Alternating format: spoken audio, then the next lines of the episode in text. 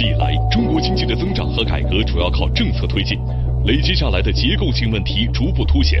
在现今经济增长速度下行的压力下，如何全面深化结构性改革，破解经济社会发展难题，已经成为迫在眉睫的问题。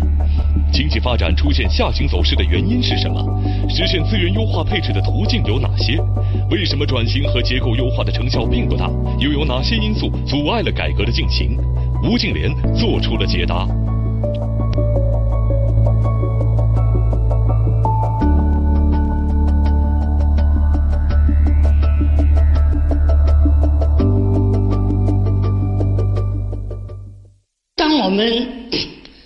从供给侧啊去探究中国经济减速的原因的时候啊，我们就啊发现呢，我们在供给侧它出现的问题啊，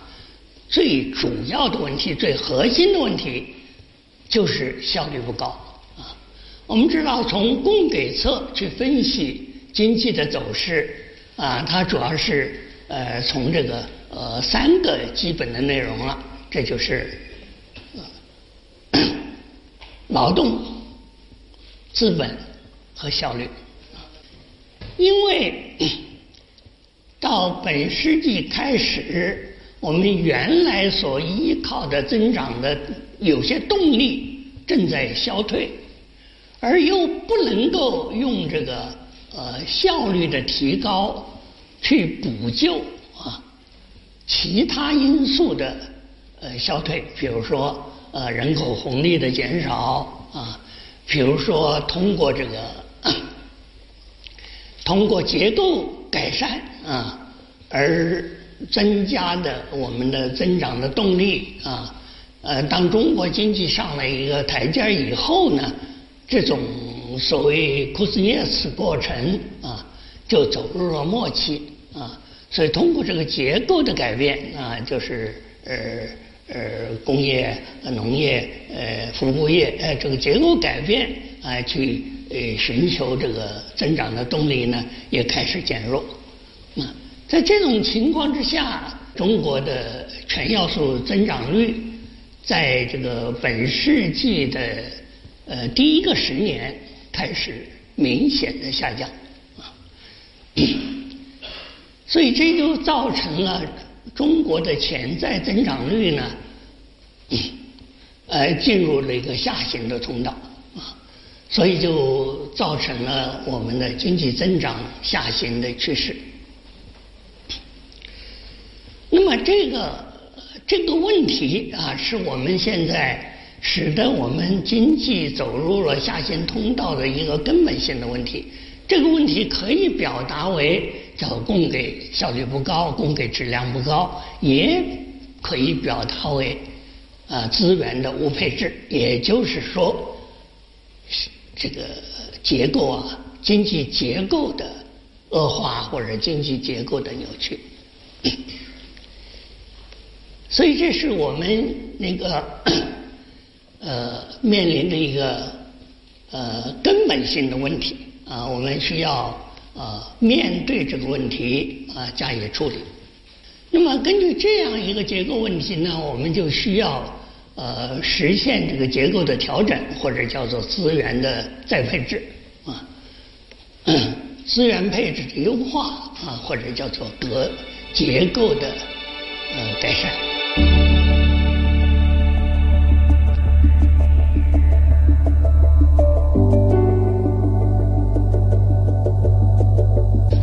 这个结构性改革啊，这个这个提法，这个论断中间呢，呃，实际上它包含了两个含义不同的结构。我觉得现在有一个问题，就是常常把这两个结构混起来。啊，这两个结构，这两次出现的结构，它的含义是不同的。前一个结构说我们供给侧的问题在于结构的扭曲，在于资源配置结构的扭曲，这讲的是经济结构啊。后面一个结构呢，是讲的改革啊，要进行结构性改革呢？这里讲的是体制上的结构啊。如果把这两个问题混在一起呢，他就经常就会用这个呃结构的调整去取代了结构的改革啊。那么，我们为了解决第一个问题，我们现在啊，迫切的、重点的任务就是所谓“三去一降一补”啊。三去一降一补，就是说要实现这个资源的优化配置，呃，实现资源的再配置啊，优化的再配置。这是调整经济结构，在实现资源的优化配置，啊，有两种不同的途径。一种呢是按照政府的计划、政府的规划、政府政策要求，通过行政命令来调结构；另外一种呢是在反映资源相对稀缺程度的价格信号的引导下，通过市场交换来实现资源的优化配置。啊我们在过去相当长的时期是用的第一种办法，但是我们的历史的实践证明，这种方法是几乎是无效的，甚至是有反效果的。到现在啊，这个采用这种方法来这个呃解决这个。结构扭曲的问题呀，看来是效果很差啊，而且往往呢适得其反啊，结果是这个过剩产能越调越多啊，结构变得越来越扭曲，以至于现在啊，这个呃三去一降一补，居于首位的啊。就是这个去产能啊，它变成一个一个我们这个经济中间一个简直是一个呃致命性的呃弱点。就是为什么这个发展方式转型和结构优化成效不大的根本原因在哪里？啊，当时经过认真的讨论，嗯，得出一个结论，就是因为存在体制性障碍。啊体制性障碍是什么？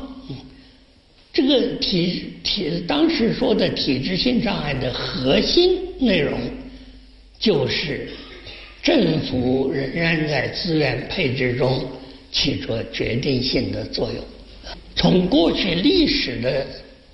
经验和教训啊，告诉我们啊，一定要靠。发挥市场在资源配置中的决定作用，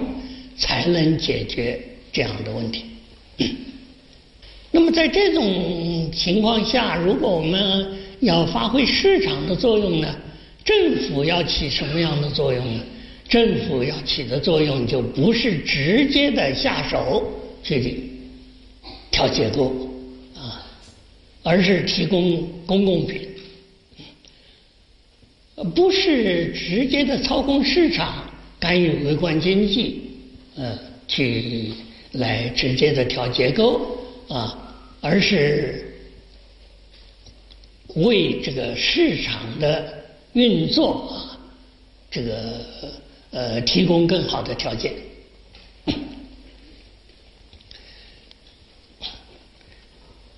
为企业、为创业者、创新者。呃，提供更好的环境，提供一个稳定的呃宏观经济环境和法治环境。当然，它需要在一些市场不能起作用的地方，比如说，嗯，用社会保障体系啊来这个呃对这个下岗职工啊呃进行托底。为一些这个呃职工提供呃基本的呃社会保障啊等等。总而言之呢，它是提供公共品，而不是直接的去呃调结构。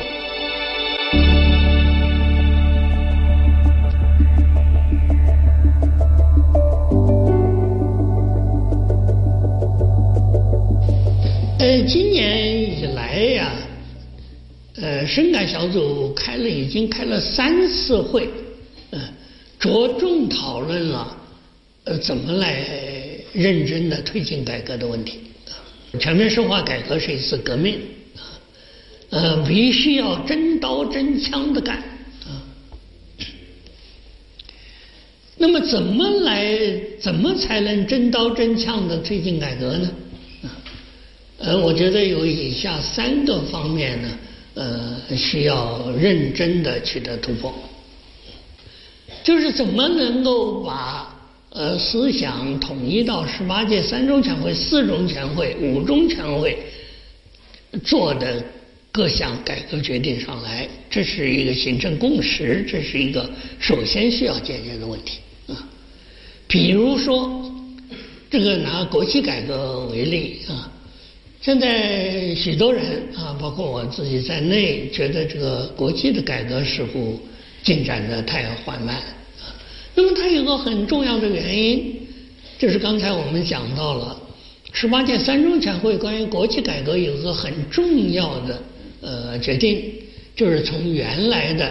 由这个国有资本的代表机关呃直接管企业，就是所谓管资本为主啊。就是设立若干这个呃资产经资本经营公司啊，来对原有的国有企业呃作为投资主体啊呃掌握股权，而这些企业呢就完全按照公司法啊组成为独立的法人。嗯，那么 从政府的这个规制机构来说啊。那是对所有的企业一视同仁，嗯，但在这个问题上，他就有认识的不同啊。比如我有一些熟人，呃，是在这个国企部门的，他们就认为这个管人管事、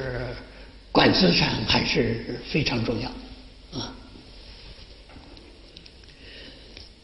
那么在这种情况之下，啊。呃，作为一个现代公司制度的核心，呃，就是这个公司治理，啊，怎么能够建立起来呢？它就变成一个问题，啊，就变成一个问题，啊，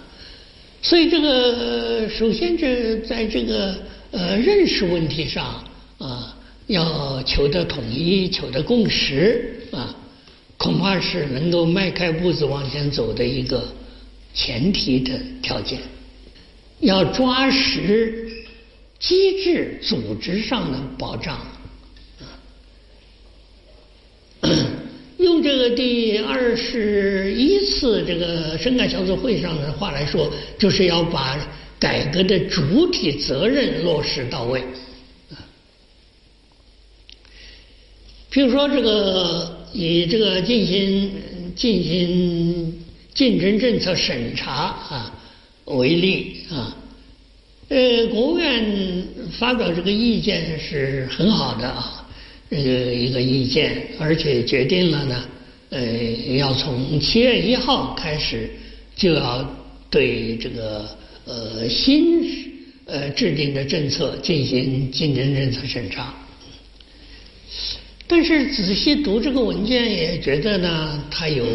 不足的地方啊。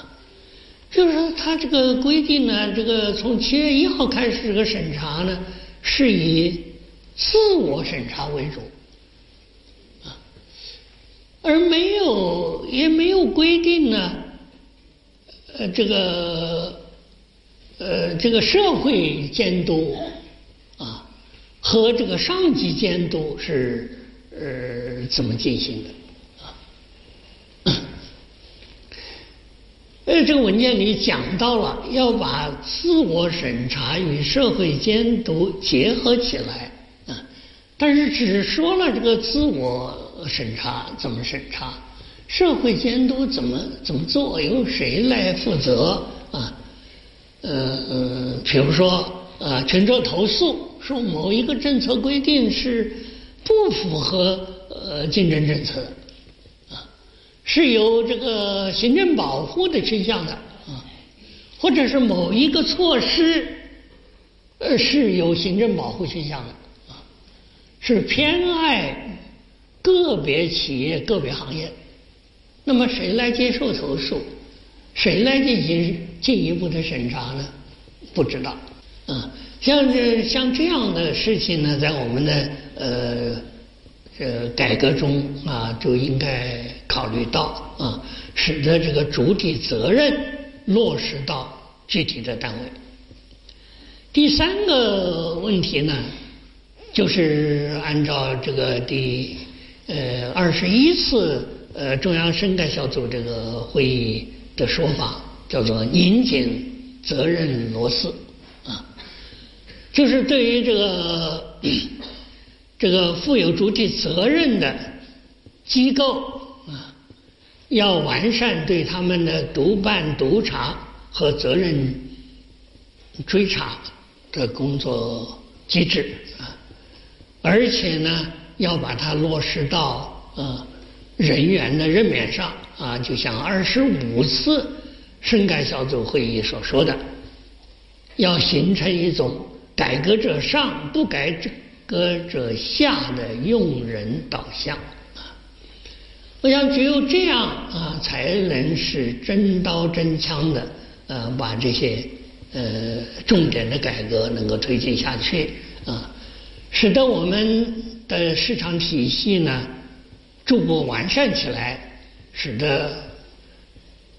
这个市场能够在我们的结构优化中，呃，发挥更大的作用，呃，从而呢，呃，更好的完成这个呃结构调整，呃，结构呃优化再配置的任务。长期以来，对中国经济增长速度的质疑声一直源源不断。虽然新兴经济体数据受到质疑是普遍现象，但中国经济的规模和重要性使得中国的数据更被市场所关注。此前，《经济学人》发表名为《是否应该相信中国经济数据》的文章，认为 GDP 缩减指数为百分之一点一，意味着经济普遍通缩，与居民消费价格指数上涨百分之一以上相互矛盾。《金融时报》报道文章，中国经济增速被高估。称，由于计算中没有扣除进口价格的变化，导致中国2015年第一季度 GDP 增长速度被高估一至两个百分点。来自《金融时报》中文网的文章《中国 GDP 高估了》则认为，中国不变价增加值核算采用了单缩法，没有考虑中间投入价格变化与产出价格变化之间的差异。其中，工业不变价增加值核算采用单缩法。导致二零一五年一季度 GDP 增速高估了约零点五个百分点。针对这三个具有代表性的质疑，许宪春做出了回应。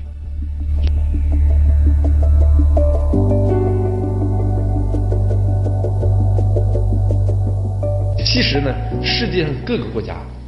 在计算 GDP 的时候，都是用这些基本的方法，不过是各国的资料来源不同啊，所以呢。有一些变通或者有一些呃变化啊，实际上都是最基本的，都是刚才讲的一些东西。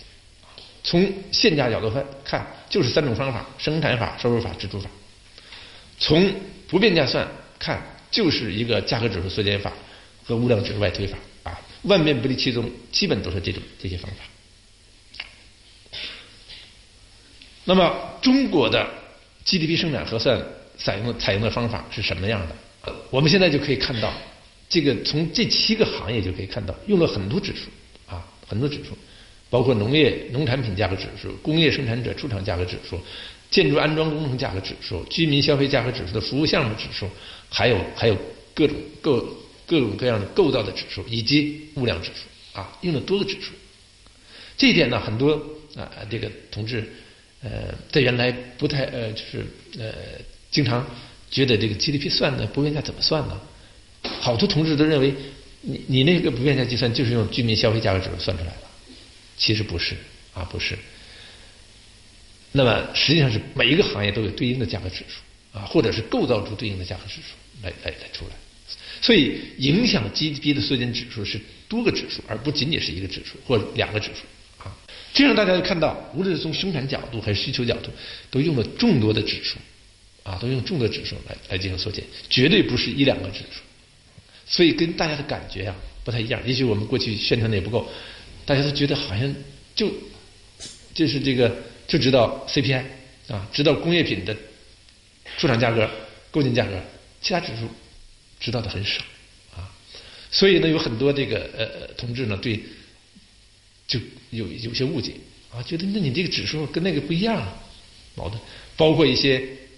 学者，包括一些国外的学者啊，都对这产生这个产生误解。这就是我给大家介绍啊，中国的 GDP 的现价和不变价怎么计算的，特别是其中的不变价。采用了众多指数，无论是生产角度还是需求角度，都是很多指数。所以，这样 GDP 的缩减指数不是和哪一两个指数挂钩，是所有的指数都有相关。为什么？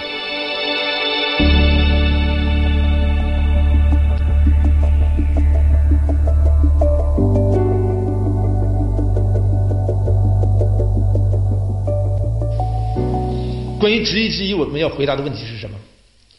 一季度的 GDP 缩减指数下降一点一，同期的居民消费价格上涨一点二，之间是不是存在矛盾？我们还也是从两个角度看，一个从生产角度看啊，中国的不变价 GDP 核算采用了多种价格指数。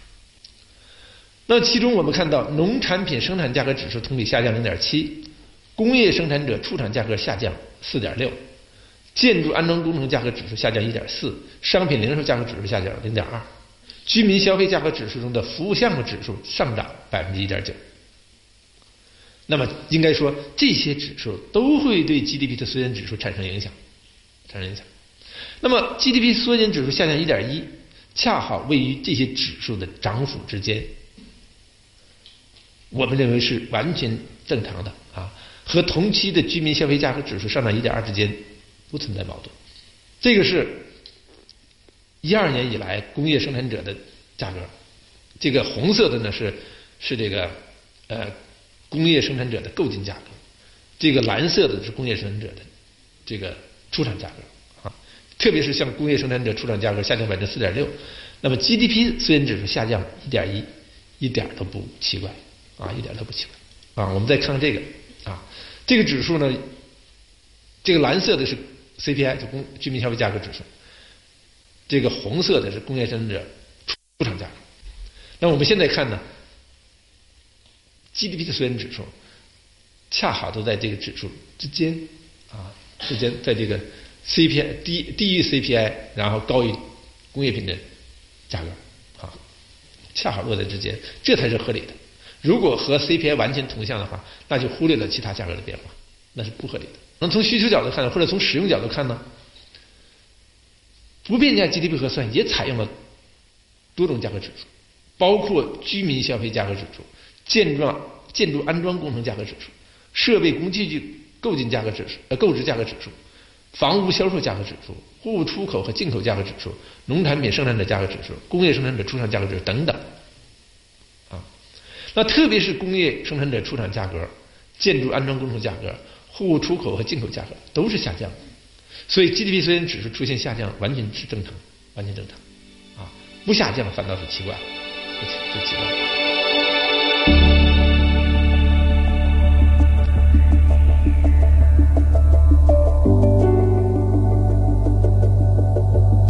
所以这样需要回答的问题是什么？在不变价 GDP 生产核算中，多数行业不变价增加值核算使用的价格指数，是不是需要扣除进口价格变化？也就是说，工业品的出厂价格和购进价格都受进口价格的影响，但是这样的工业品的出厂价格和购进价格恰恰是真实的市场价格。就是说，这样的生产者工业生产者价格变化是市场形成价格的真实变化。如果从中扣除进口价格变化，那就不成为市场价格的真实变化了。所以，这种扣除是没有道理的，完全是人为的想象。那么同时呢，进口价格变化对不同行业增加值价格变化的影响是不一样的。那么扣除进口价格变，假如说扣除价进口价格变化，那么要么就是每一个行业的价格都扣除同样的进口价格变化，那么这会导致不不合理。所以说，从生产角度看呢，说中国 GDP 虽然指数没有扣除进口价格变化，导致中国 GDP 虽然指数被低估一到两个百分点，进而导致 GDP 实际增速高估一到两个百分点，是一种带有非常强的主观因素的做法，缺乏理论根据，也缺乏可操作性，啊，这是个人看法。不变价进口利用进口价格指数进行缩减的，啊，出口用出口价格指数缩减，进口用进口价格指数缩减。这实际上就是从 GDP 缩减指数扣除了进口价格变化，所以说啊，我们从使用的角度看，中国 GDP 缩减指数没有扣除进口价格变化，导致中国 GDP 缩减指数被低估一到两个百分点，进而导致 GDP 实际增速高估一到两个百分点。无论从理论方面讲，还是从实践方面讲，都是站不住脚。